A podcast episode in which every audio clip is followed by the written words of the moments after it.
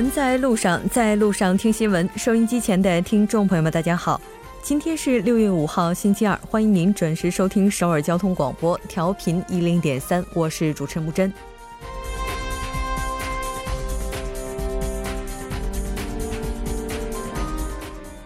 几经周折，在经营者北韩的国务副委员长向特朗普转达了金正恩的亲笔书信后，特朗普正式表示，十二日将和金委员长会面，相信会谈会取得成功。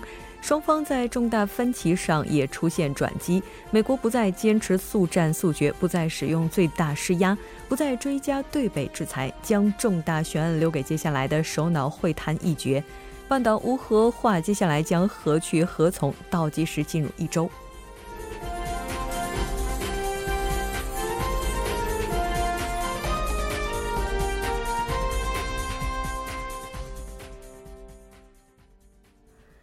接下来来关注一下今天的要闻新闻。在韩国，北韩与美国首脑会晤将于十二日上午举行。韩国劳动界强烈反对政府通过最低工资法修正案。半岛之外，美国与北韩首脑会晤将于当地时间十二日九时举行。新加坡划出特别活动区。国际原子能机构总干事表示，或几周内恢复在北韩的核查行动。新闻放大镜板块依然邀请专家学者放大探讨新闻热点焦点。今天我们要讨论的主题是公演全费引起的纠纷。每周一到周五晚六点至八点，了解最新动态，锁定调频一零点三新闻在路上。稍后是广告时间，广告过后马上回来。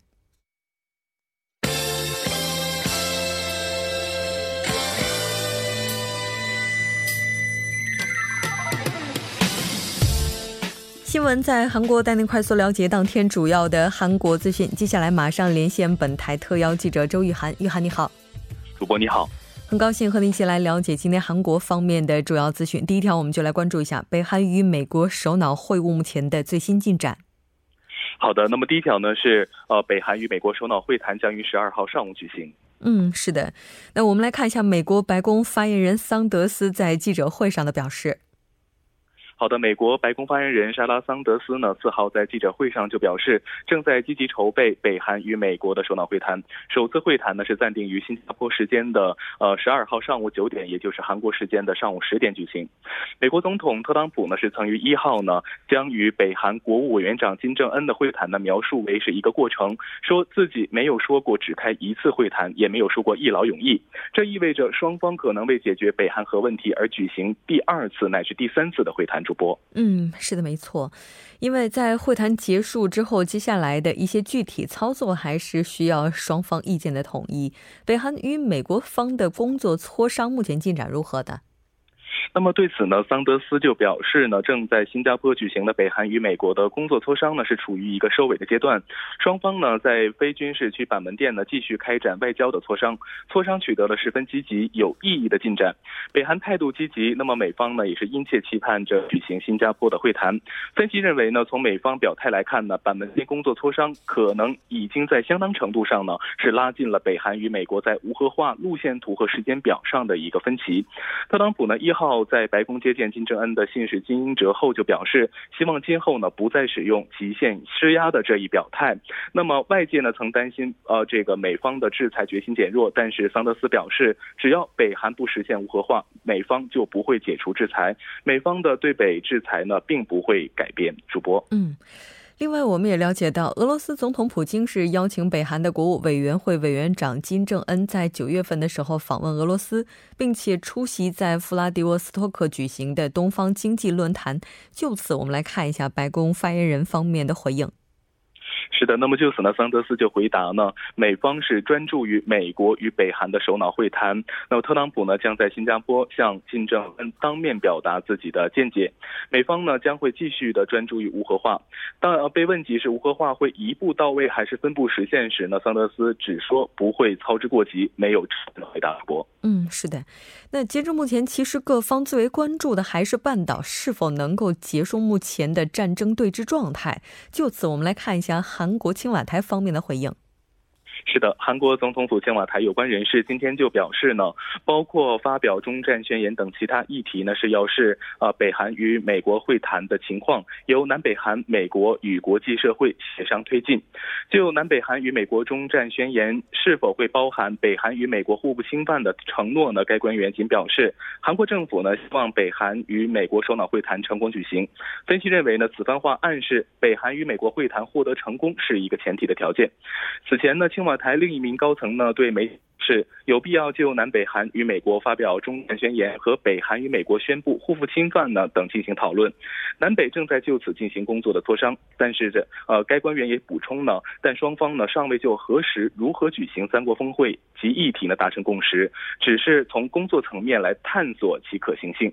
另外呢，有媒体是报道了北韩劳动党的中央委员会副委员长兼统战部部长金英哲呃访美与美国总统特朗普会面时呢提出了。希望美方为北韩原山马西岭一带呢开发博彩业等旅游产品提供支援。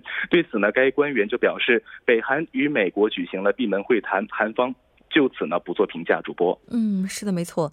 应该说，接下来三方是否能够坐在一起就具体问题进行磋商，还是要看北韩和美国首脑会谈的进展如何。那我们也了解到，现在韩方呢是计划将会派遣官员来到新加坡去进行一些具体的观察。这条了解到这儿，接下来我们将目光转向韩国国内。是的，下一条呢是韩国劳动界强烈反对政府通过最低工资法修正案。嗯，是的，我们了解到韩国的工会总联盟成员也是举行了紧急的动员大会。的，韩国政府呢五号是举行了国务会议，通过了以扩大最低工资结算范围为主要内容的最低工资法修正案，这引发了劳动界的强烈反对，并希望总统文在寅呢对修正案行使否决权。当天呢，一千多名韩国工会总联盟成员呢在举行国务会议的政府首尔办公大楼门前呢举行了旨在废除最低工资法的紧急动员大会。韩国工会总联盟委员长金柱勇呢呼吁文在寅行使对最低工资法修正案的否。决权。韩国工会总联盟在动员书中表示，那么若实行了国务会议通过的修正案，即使最低工资达到一万韩元，劳动者的工资也并不会继续的上调。全国民主工会总联盟呢，也是在啊当天呢是在这个青瓦台前呢举行了紧急的记者会，并在当天的下午呢前往政府首尔办公大楼举行了烛光的示威活动。主播是的，我们也来看一下目前韩国各界是怎样表态的。是的，呃，国际劳工组织雇佣政策局长李相宪呢，是对韩国。研呃开发研究院日前发布的有关最低工资上调等一系列的预测呢，是给予了一个正面的评价。那么韩国开发研究院近日就表示呢，截止到二零二零年呢，如果最低工资要达到一万韩元，那么明年和后年每年都要上调百分之十五。那么这样一来呢，雇佣减少的影响呢，明年将会达到九万九万六千人，二零二零年呢将扩大至十四万四千人，有可能会搅乱呃这个劳动市场的工资秩序，因此呢需要调这个呃。调整上调的一个速度，主播是的，没错。那其实我们也了解到，韩国的劳动界之所以反对通过最低工资修正案，那他们认为现在遭遇的最大问题是不公正交易，而不是说最低时薪上调给业界带来的影响。那这条了解到这儿，我们再来看一下下一条消息。好的，下一条是韩进集团会长夫人涉殴打员工，法院驳回对其逮捕申请。嗯，我们来看一下具体的报道。好的，首尔地方法院四号晚间呢，就驳回了检方对韩金集团董事长赵亮浩之妻李明基的一个逮捕申请。那么，法院认为呢，检方的调查不足以证明被告的犯罪事实，也不存在逃跑可销毁证据的这样一个可能，因此呢，不予以逮捕。报道称呢，李明基是因涉嫌殴打并谩骂职员和司机。韩国警方呢，是在呃五月二十八号呢，对其呢进行了长达十五个小时的一个问询调查。当时呢，李明基是除了对呃网络上疯传的一个施暴视频内容部分承认之外呢，对其他大部分的指控呢都是予以的否认。二零一四年呢，坚果回航事件发生以后呢，韩金集团赵亮浩家族呢被推上了风口浪尖。赵亮浩的长女大韩航空前副社长赵显娥呢，在乘坐飞机从美国回首尔时呢，因空乘人员没有为其把坚果倒在碟子里提供满意的服务而勃然大怒，呃，一气之下呢，拿拿起这个服务的手册呢，攻击了空乘人员，要求已经撤出廊桥开始滑行的这个飞机呢返回登机口，并把机长赶下飞机。空姐呢及机场机长呢，甚至是被迫下跪道歉。此事呢被媒体曝光之后呢，引发了一片哗然。韩国大法院呢，二零一七年的十二月二十一号呢，判定赵显娥暴力袭击空乘人员罪名成立，判。界的监禁，缓期两年执行。那么赵连浩呢，也是迫于舆论的压力呢，宣布解除赵显娥在大韩航空的所有职务。那么赵连浩的次女泼水门事件的女女主角赵显敏呢，也是劣迹斑斑。除了这个泼水门以外呢，呃，赵显敏呢还牵扯进了逃税等不法行为。主播，嗯，是的，没错。那当然，我们也了解到，韩国的检方目前也是在对是否要再次对李明基提出逮捕令进行探讨。那这条我们先关注到这儿。当然，我们也向。相信法律会给予他们公正的审判。我们再来看一下今天的最后一条消息。好的，最后一条是韩国二零一八年四月的国际收支经常项目顺差达十七点七亿美元。嗯，是的，我们来看一下具体的数据调查结果。好的，韩国央行呢五号是发布了初步的核实数据，显示二零一。四月，韩国国际收支经常项目顺差规模呢是达到了十七点七亿美元，创二零一二年三月以来连续七十四个月保持一个顺差的状态。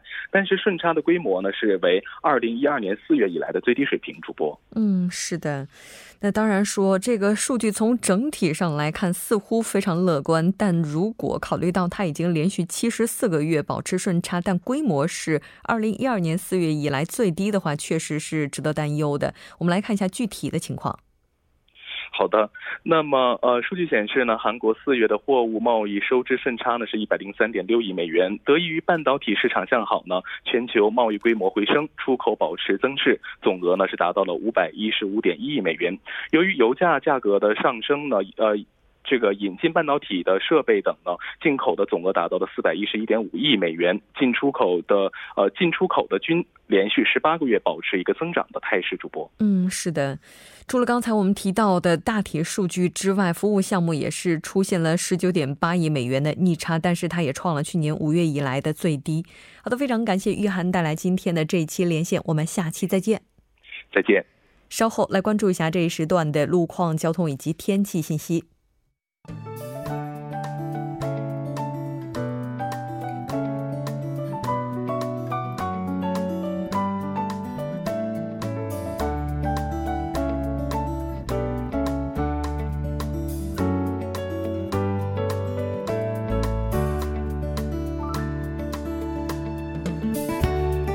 朋友们，晚上好！今天是六月五日，星期二，这里是由郭阳为大家带来的首尔市交通及天气情况。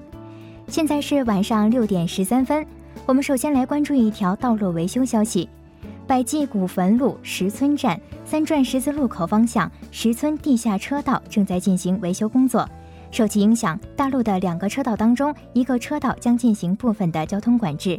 维修的时间为六月十一日到六月二十二日，具体的时间段为上午九点到下午六点。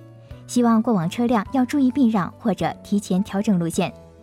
我们再来关注一下路面情况，在刚刚的五点三十八分，南部循环路良才电话局到良才站方向一车道发生了一起交通事故。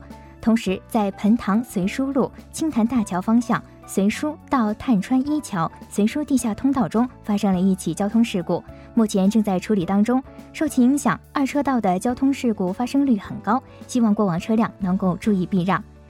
接下来，我们再来关注一下道路拥堵情况。江边北路依山方向，从东小大桥北段到西江大桥北段，交通拥堵，平均时速低于十三公里。相反方向，西江大桥北段到南到汉南大桥北段，交通拥堵，平均时速低于十六公里。在这里提示大家控制车速，保持车距。最后，我们再来关注一下天气情况。明天显中日，由于受到西海上方的高气压影响，全国大部分地区晴。但由于大气的不稳定，导致内陆庆尚的部分地区将会在午后迎来阵雨，降雨量预计在五到十毫米间。提醒在庆尚道的听众朋友，明天出行前要带好雨伞。好，我们再来关注一下首尔市的未来二十四小时天气情况。今天晚间至明天凌凌晨多云，最低最低气温十九度，最高气温二十九度。明天白天晴转多云，最高气温二十九度，最低气温十九度。好的，以上就是这一时段的交通与天气信息。随后继续为您刷新路面情况。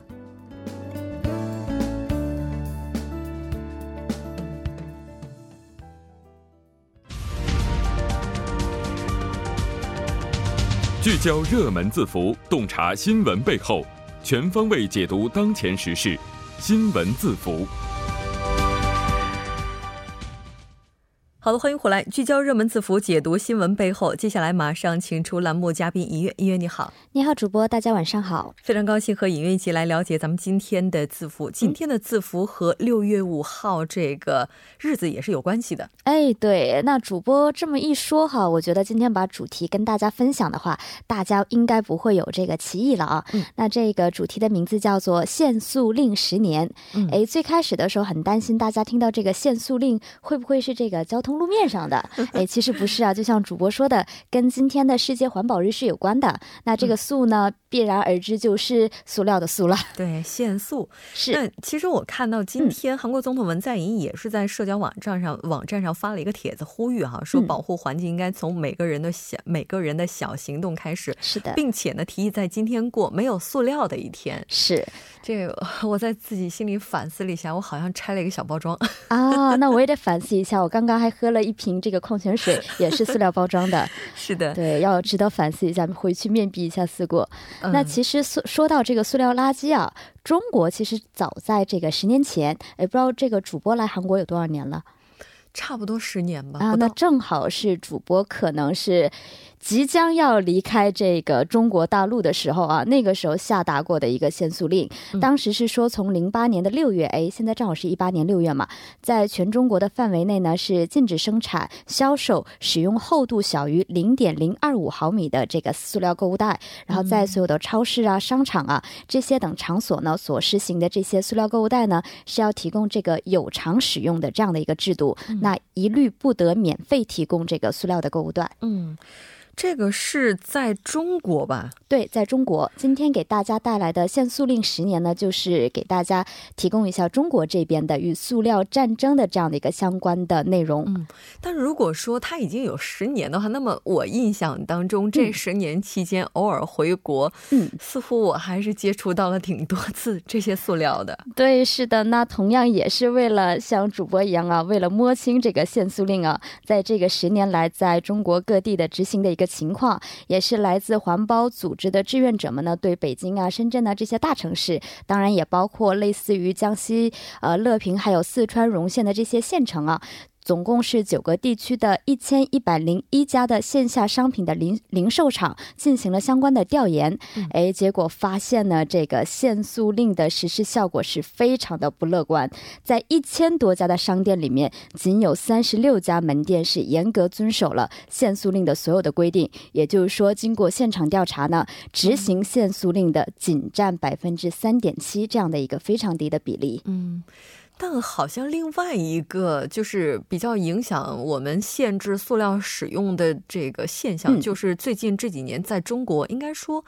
外卖它的发展速度是非常惊人的，包括网购等等。是的，那也是考虑到这一现象嘛，也是就外卖呀还有网购领域做了相关的调查。他当时调查的一个抽样样本呢，就三十个。那么在这个三十个样本当中啊，我们就说我们买这个卖外卖，然后对方商家提供便携式、提携式的塑料购物袋呢，就有二十三个，其实就高达了将近百分之八十了。那我们都知道，我们外卖产品当中除了塑料袋以外，那基本上都是用这个塑料餐盒去包装的。我们又都知道，中国的外卖又不像韩国的，哎，不是，就是说炸鸡呀，或者说披萨可以用纸盒，更多的是这些面呐，还有粉呐，还有这个米饭。那一个下来，这个我们都知道，一个餐盒是远远不够的。要是遇上一个饭量大的，哎，那可能至少得有一个两三两到三个餐盒等等。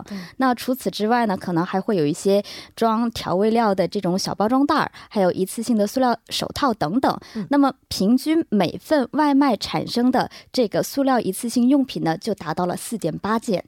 我记得之前在中国国内的时候，大家对使用那种泡沫包装，就是我们买盒饭的时候的那种包装，对，然后有一段时间是整顿它。是的，是的，但我印象当中，虽然说是取得了不错的效果，但似乎我们是用另外一种污染代替了这种污染。没错。那目前的话，像这种纸啊，包括这种很薄的塑料，现在我查了一下，在中国国内基本上它大部分的处理方法还是对它进行填埋。那也就意味着，如果我们要是推进可降解塑料袋儿的话，那这个污染会不会降低很多呢？其实可能从某种程度来说，像主播提到的，会降低一部分，但它绝对不会是我们说现在解决塑料袋污染的一个灵丹妙药。那有专家也表示了，其实从本质上来说，它仍是一种塑料包装，仍是一次性的，它也会产生大量的废气。由于现在中国目前呢还是缺乏一些明确的标准，那么世界市面上我们看到的这些可降解包装啊，只是降解了部分，那么剩下的部分呢，还是要经过碎片化，然后呢，反而会造成更大的问题。最后呢，也是会沦落到像主播刚刚说的，我们还是要进行填埋。那么，即使那些完全可以降解的，哎，我们要知道，其实很多的普通的公众，他是没有能力，也不会实际将这些可降解的和一般的塑料袋去区别的、去分开投放。所以呢。就是像主播提到的，从可降解袋呢，实际上其实最后我们看到也是得不到降解，最后呢也会变得和这些普通的塑料袋一样，填入这些填埋场啊，或者是焚焚烧厂进行这个烧啊这样的一个处理的方式。对，而且现在塑料的分类也太多了一些，所以我们在对它进行回收的时候，有很多人可能都是这个怕麻烦，就直接用一个大袋子全部装起来，这也是我们现在面临的一个问题。嗯但环保的话，应该说离不开我们每个人的努力。是的，意识是非常重要的。对，那接下来这十年来，那不知道消费者们对这种塑料垃圾啊，这个态度是不是也有所改观呢？对，稍微会有一所有些改观呢、而且这个消费态度的差异还是蛮大的。那目前来看的话，在中国是老年人购物或者说家庭式的购物，它会有一个明确的目的，所以他们也都知道这个塑料袋会产生一。定的费用嘛，所以会自己带一些布袋呀，还有背包等等。但是可能年轻人们更多是的时候，就是说可能是闲逛，哎，我们溜达一下，逛个商场，买的东西呢就又没法装，为了这个方便呢，携带，然后会去买这个购塑料袋儿。是的，没错。所以关于环境这方面的问题，还真的是需要人人参与。非常感谢音乐带来今天的这期节目，我们下期再见。好的，我们明天再见。稍后为您带来他说。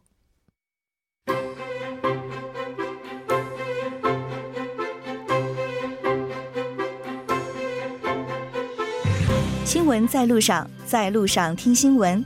您的点赞，您的回馈，是对我们最大的鼓励与支持。参与节目，您可以发送短信到井号幺零幺三，每条短信会收取您五十韩元的通信费用。另外，您也可以登录 TBS 官网三 w 点 tbs 点 s o u 点 kr 给我们留言。当然，在 Instagram 搜索 TBS C News 也可以参与互动。新闻在路上，期待您的参与。